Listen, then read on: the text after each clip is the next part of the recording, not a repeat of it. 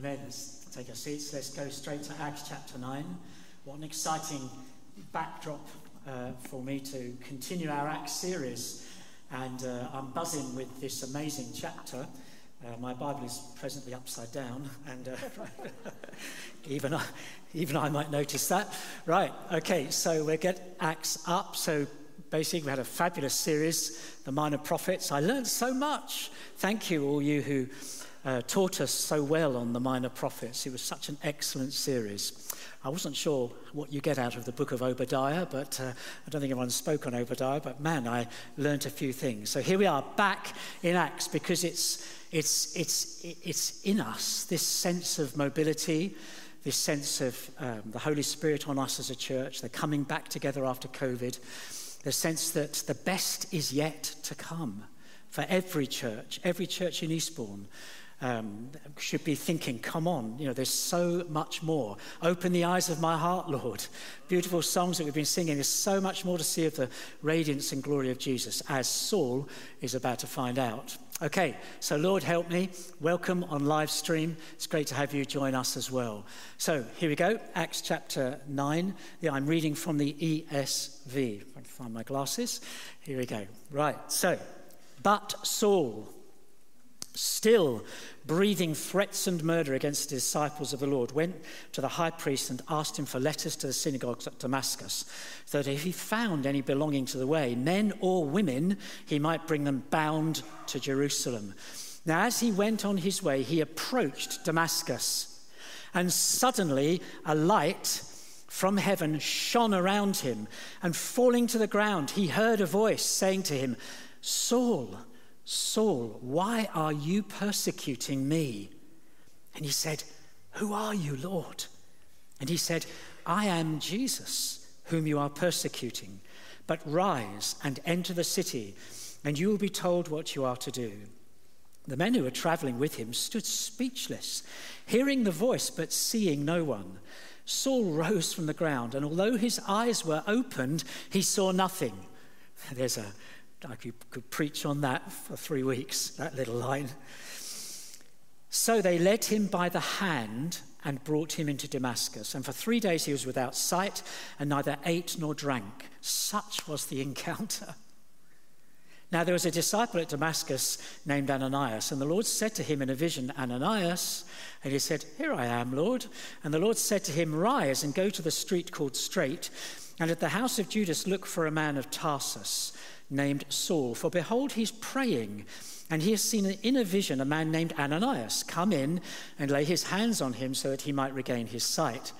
But Ananias answered, Lord, uh, I've heard from many about this particular man, uh, how much evil he has done to your saints at Jerusalem. And here he has authority from the chief priest to bind all who call on your name.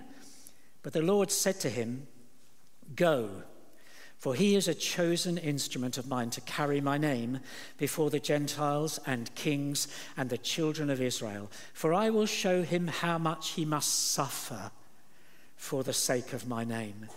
So Ananias departed and entered the house.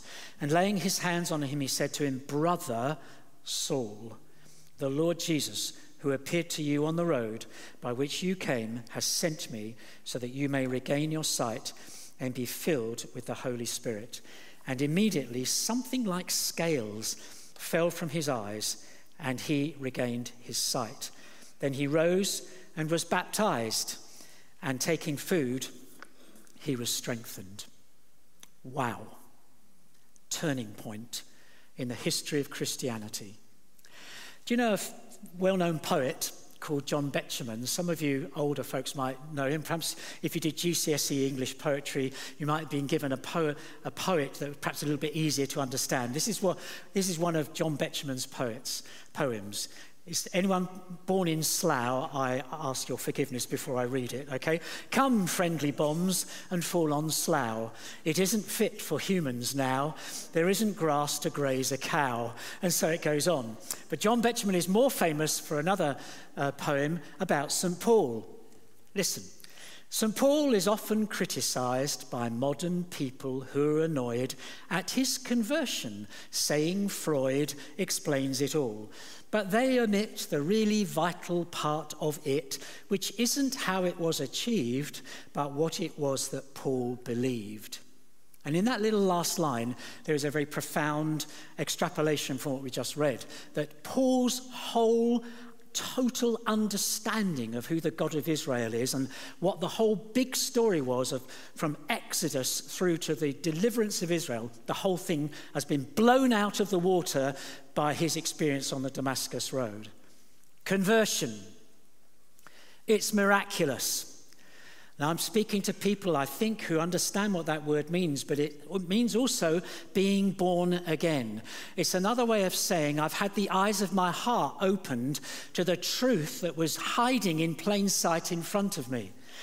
It, conversion has got massive implications, and I want to talk quite a lot this morning about conversion because it's something that you should be living with every day of your life. It's not just the kicking, the kick-off, the start of the way things began in your Christian life. The implications of you being born again are massive for every day because you're a brand new creature and the world wants to suck you back into its own ways and you're going to resist this with all your might by the power of the Holy Spirit. Conversion is not talked about enough. I wonder if there are people here who are thinking, actually, do you know what? I'd like to have the eyes of my heart opened. It happened last week. There was a young guy who put his hand up and says, I want to know Jesus more.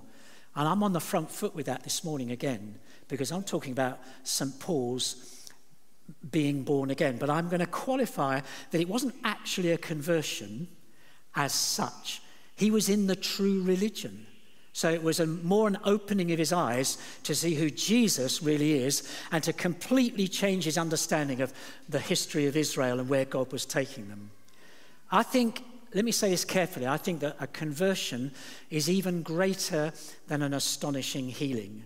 I have seen healings before my eyes. I have seen, I have heard spines cracking as a, an old lady stands up who was bent over. I heard the sound of the vertebra cracking as she came under the power of the Holy Spirit. You think, man, that's pretty amazing to hear. The sound of it was more amazing than her standing up for me, they're, oh Lord, they're all too rare. Come on, Lord, pour out your spirit upon us. But uh, what's not talked about enough is how, when one sinner repents, that the angels get out the trumpets and the, and the party, you know, those things that you blow and tickle you under the chin, and, you know, the, the, the rejoicing in heaven over the one person that turns to God than the 99 who are doing okay, thanks. I think it's more miraculous to change a person's complete orientation of their life to go in a totally opposite direction. It's radical, it's scary, but it's the most exciting thing that could possibly happen to you because it's what we all really want. We want to go in that God direction. We want help for it to happen. And Jesus says to Nicodemus, who comes to him at night and says, The wind's going to blow where it wants to blow. Paul had no idea that this was going to hit him. He was breathing murderous threats. And yet, this persecutor is going to turn into a preacher. This man is going to be in need of a new name. Little does he realize it that he's walking, is it something like 150 miles to Damascus? He's breathing murderous threats. He has no idea what's about to happen to him. But his single aim while he was walking to Damascus was to eradicate this new Christian family. It was horrible. Let's, let's call him what he is. Um, I've written it down here. He was a self righteous, obsessive, bigoted murderer. There could hardly have been a more promising candidate to become a believer in Jesus. He would seek extradition papers from the Sanhedrin. He would have authority from the high priest to kidnap, to capture anyone he found belonging to the way, to the Christian, the new Christian faith, bring them back to Jerusalem, lock them up, maybe even kill them. He was a murderer. And with those papers, he goes on his way to Damascus with the full intention of smashing this growing church there in Syria. And all that time, as he's journeying, he's thinking about terminating people's lives. And you heard a week or two ago when Martin was saying to you, How big do you think the grace of God is? Well, I've got another example for you, just like the men of Nineveh.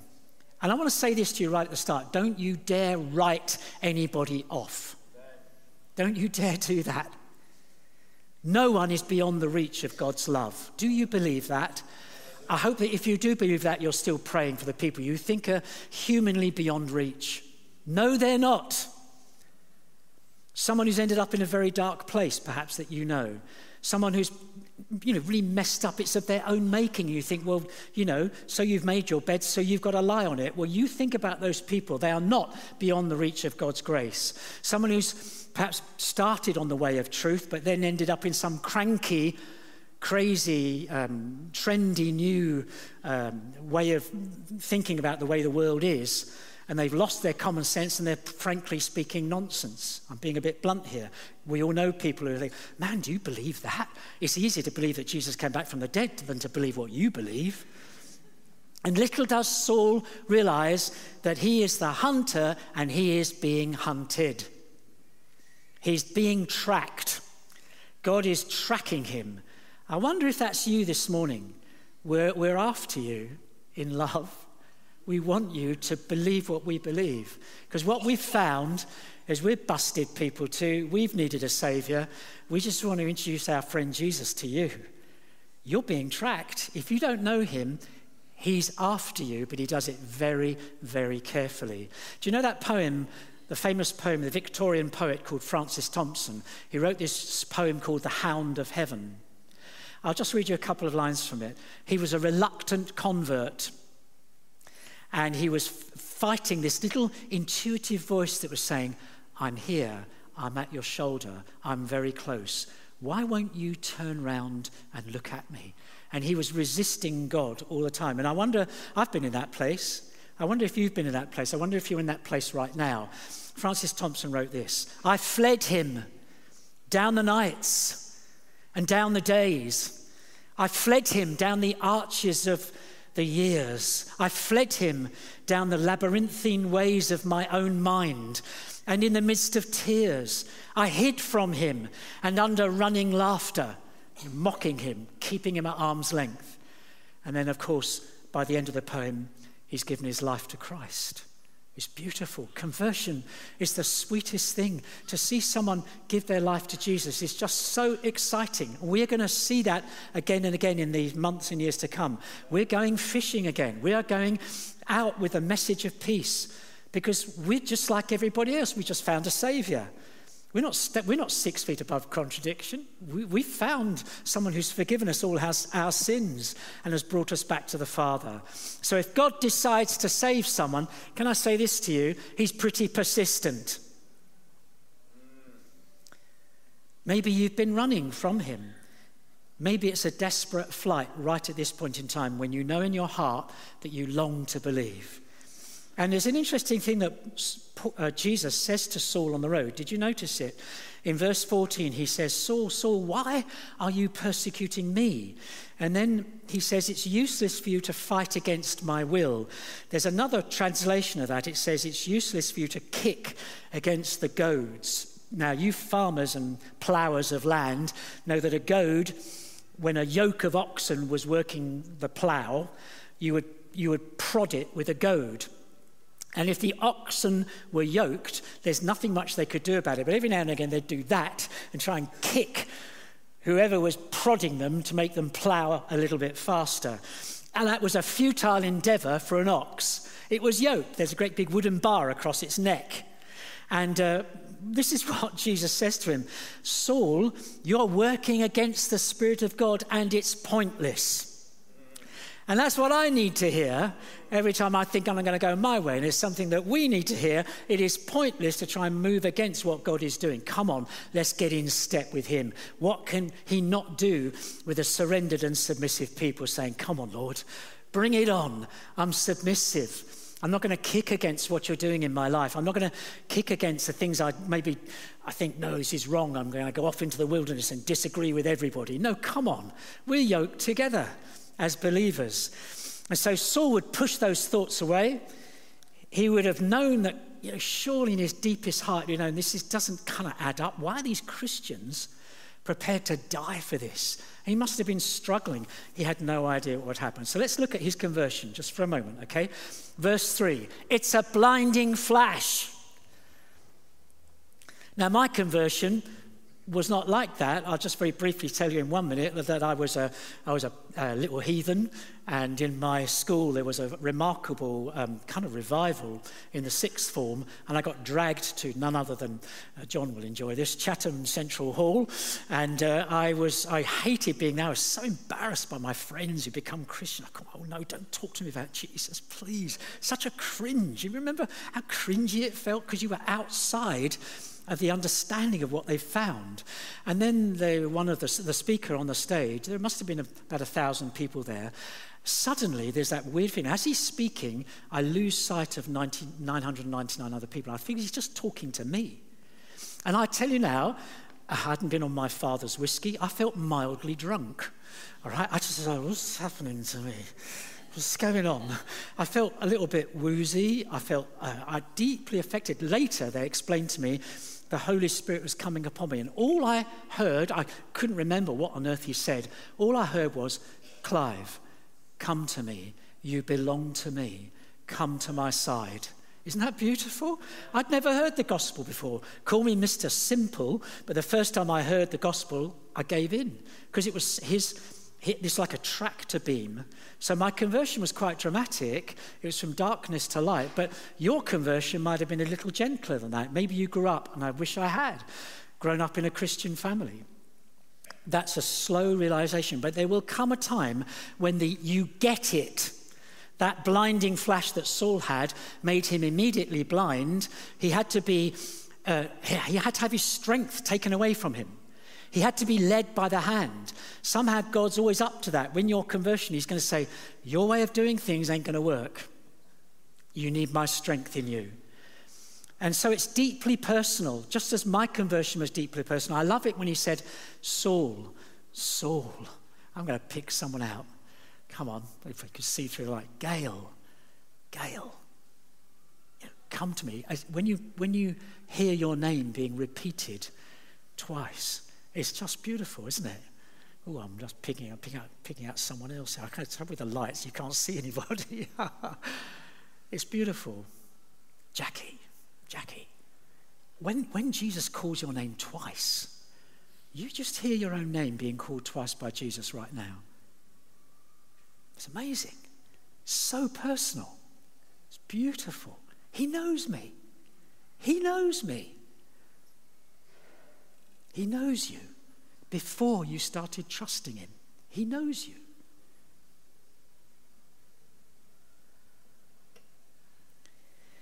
I can't, I can't imagine what went through Paul's mind, Saul's mind. He Saul, he can be interchanged. By the way, those, those, he, he was Saul and Paul, okay? He's more known as Paul the Apostle, but he is also Saul. So we'll call him Paul from now on, shall we? Otherwise it gets confusing. Who are you, Lord? says Paul. That must have gone through him like a bolt of lightning. That flash of lightning knock, knocks him to the ground. And you imagine how that sentence, I'm Jesus who you are persecuting, imagine how that must have exploded within Paul. It would have shattered his whole world.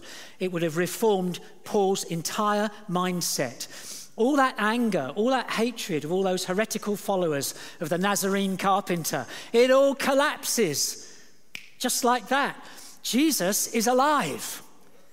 It's whole, the whole understanding of what Saul was about before he becomes Paul the Apostle, everything has disintegrated into a thousand pieces.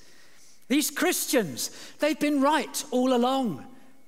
Oh my goodness. But the worst thing is hang on a minute. If, if Jesus is the true central figure of Jewish history, right from the Exodus right through to now, if God Himself has come to earth in human form and become that saving bridge over which we all must walk, through his sacrificial death on the cross. You can imagine Paul's on the ground thinking all this through. He's thinking, What have I done? What have I done? Everything is utterly wrong. I was persecuting Jesus, who's alive. Man, I'm in serious trouble. And that's an understatement. And so Saul, the great hunter, is, I love this phrase, was led by the hand into Damascus. One thing God loves to do with you is to take your strength away from you, the strength that you do things in your own might. And He reteaches you to put your hand in His hand. He's going to lead you by the hand into your adventures, into Shrewsbury and beyond. And I think Saul to Paul, he sees himself for the first time. And that was my experience. I wonder if that's your experience that when the light of God comes to you, when the grace of God comes to you, when the love of God surrounds you and melts you, you suddenly kind of see who you are as well. You realize your own dignity before Him. You realize that you're precious in His sight, that you realize that you've got your own individual identity amongst seven billion people on the planet. Your finger, fingerprints are are just for you. You're a one off.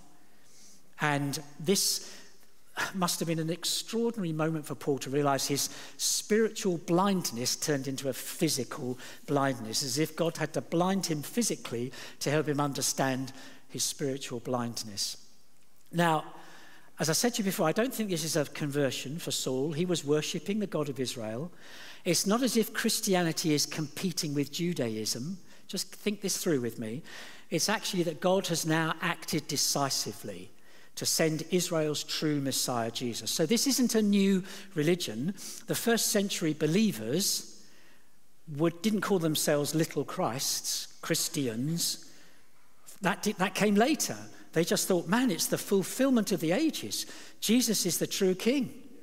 And so, in a way, it's not a conversion. And I used to use this argument with my friends in Dubai when we were building the church amongst a very multi national um, and uh, interfaith community, I'd say to my Muslim friends I, who were arguing and talking it through with me, to my Buddhist friends, to my Hindu friends, I, I would say to them, you know, actually, it's an easier journey from atheism into Christianity than it is to come from, say, folk Buddhism or Sufism, is, uh, which is the mystical side of Islam. It's, that's a longer journey.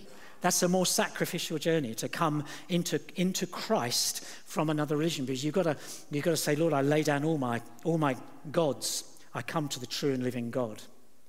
And from atheism, for, my, for me, it was like a light switched on. Where are you?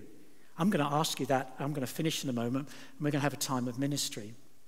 I'll just say this about Ananias. This is to encourage you and me in our ministry because we are going fishing. The good ship Kings is going into deeper waters as the months go by.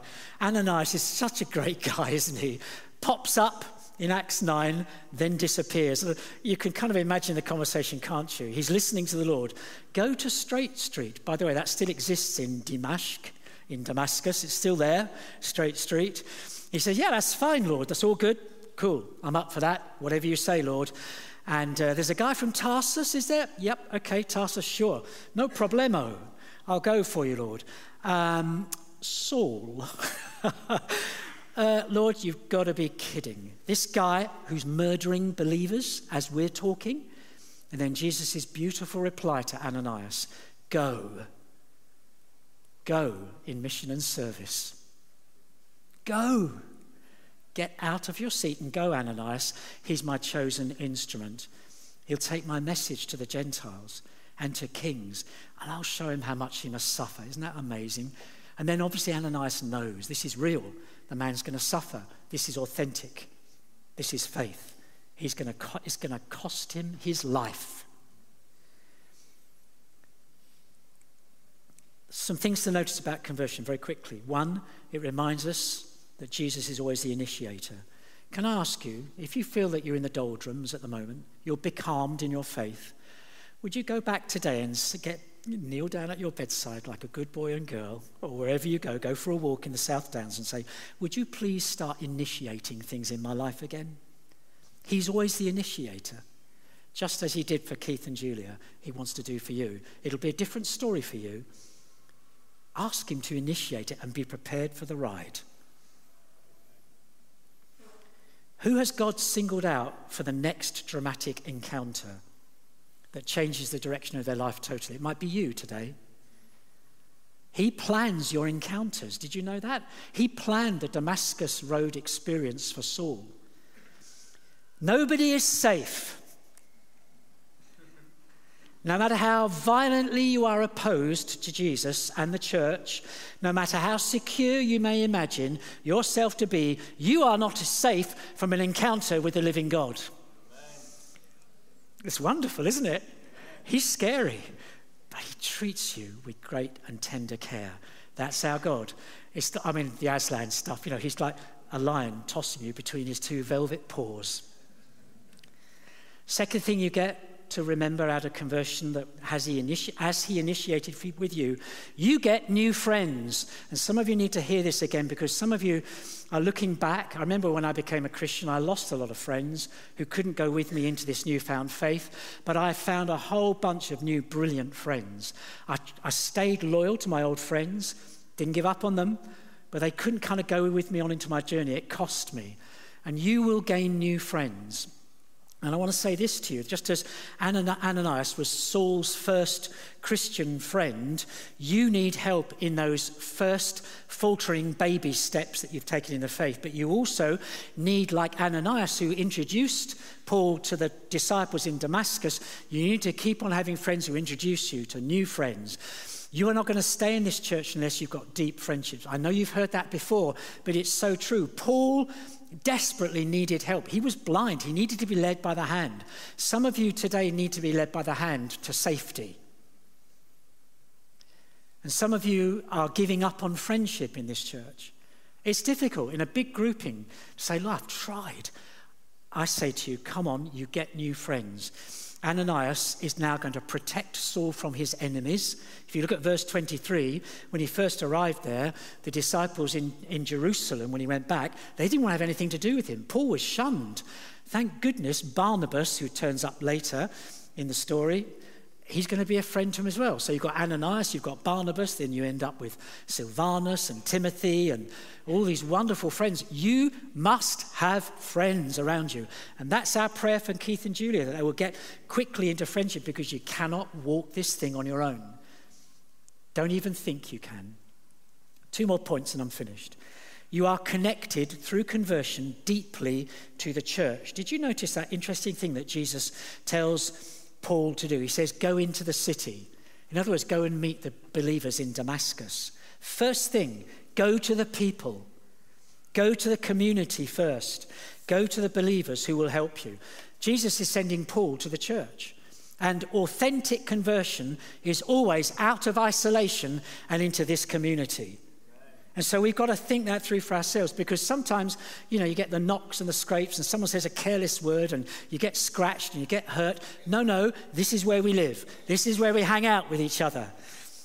Christ is always encountered in and with his body, the church. That was Paul's immediate experience after conversion. And so I say to you, you're making friends? Good. What's your connection to the church? Solid, faithful. I'll push through I'll push through disappointments. I'll push through the difficulties. I'm with you guys. We're shoulder to shoulder. We are, the, uh, we are God's mobilized people together. The last thing I want to say to you is this, and we'll have a time of ministry as this that true conversion means that you really will persevere to the end. That you don't need to worry whether you're going to lose your faith because God is with you. His Holy Spirit is sealed in your heart. I remember I've got two books on my shelf at home. One is called Once Saved, Always Saved, question mark, by David Pawson. And the other one is Once Saved, Always Saved, exclamation mark, by R.T. Kendall. It's about can you lose your salvation? Now, without getting into that now, far too big a topic, I honestly believe that if you've been roundly saved, genuinely converted, planted in good soil, you will make it to the end to glory, just as we've been singing that beautiful song at the end of the hymn. Uh, Paul says this, and he had spared himself no blushes as what he'd done to persecute Christians. Paul had a guilty conscience that got washed clean. He doesn't spare his own reputation. He freely admitted his disgraceful behavior when he talked to King Agrippa later on in Acts 26. He says, Yeah, that was me. But by the grace of God, I am what I am. And therefore, he's able to write in Philippians I am certain that God, who began the good work in you, will continue his work until it's finally finished on the day when Christ Jesus returns. He's secure in grace. No amount of persecution, criticism, opposition, all the next 30 years of Paul's suffering life will be one where he ever shows the merest doubt concerning this central fact. He appeared to me. Isn't that exciting? He appeared to me. Now, as I said, my, my um, conversion was not as dramatic, but it was fairly dramatic. And I think that I wish I'd had a slow realization grown up in a Christian family. Maybe that's, maybe that's your ex- experience. But however you came to Christ, be thrilled. He appeared to you. I'm speaking specifically now to some people who are on the edge, just thinking, oh, I want you to appear to me. I want you to come and show me who you are. Oh, it's absolutely massive implications for Paul. It's the, it's the, the start of the Gentile world being totally affected. It's the using of the Roman roads into every corner of the Roman Empire. It's now the great missional journey of the church. Okay, we're going to pray now, okay? And we're going to minister to each other. Oh, I'm going to just show this, and we're going to come back to it in a moment, right? Um, this is a, a ministry team badge. We've had a lot of these made. I just took one off my desk. Oh, uh, today I'll be mainly Monica. Okay. Monica, are you here? Just wave at me. She here. She there. There she is. Monica, can I be you just for a moment? Just, just role play.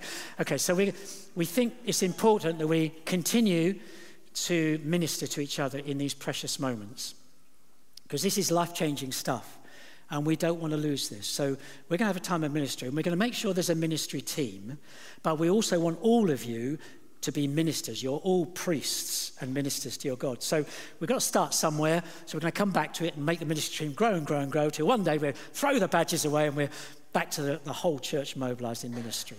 So I'll, I'll talk to you more about that in a week or two's time. Okay, let's minister to one another. Can we just stand? Can I have the band back, please? That would be great. Okay. Oh, Father. Whoa. Right, I'm praying for epiphanies.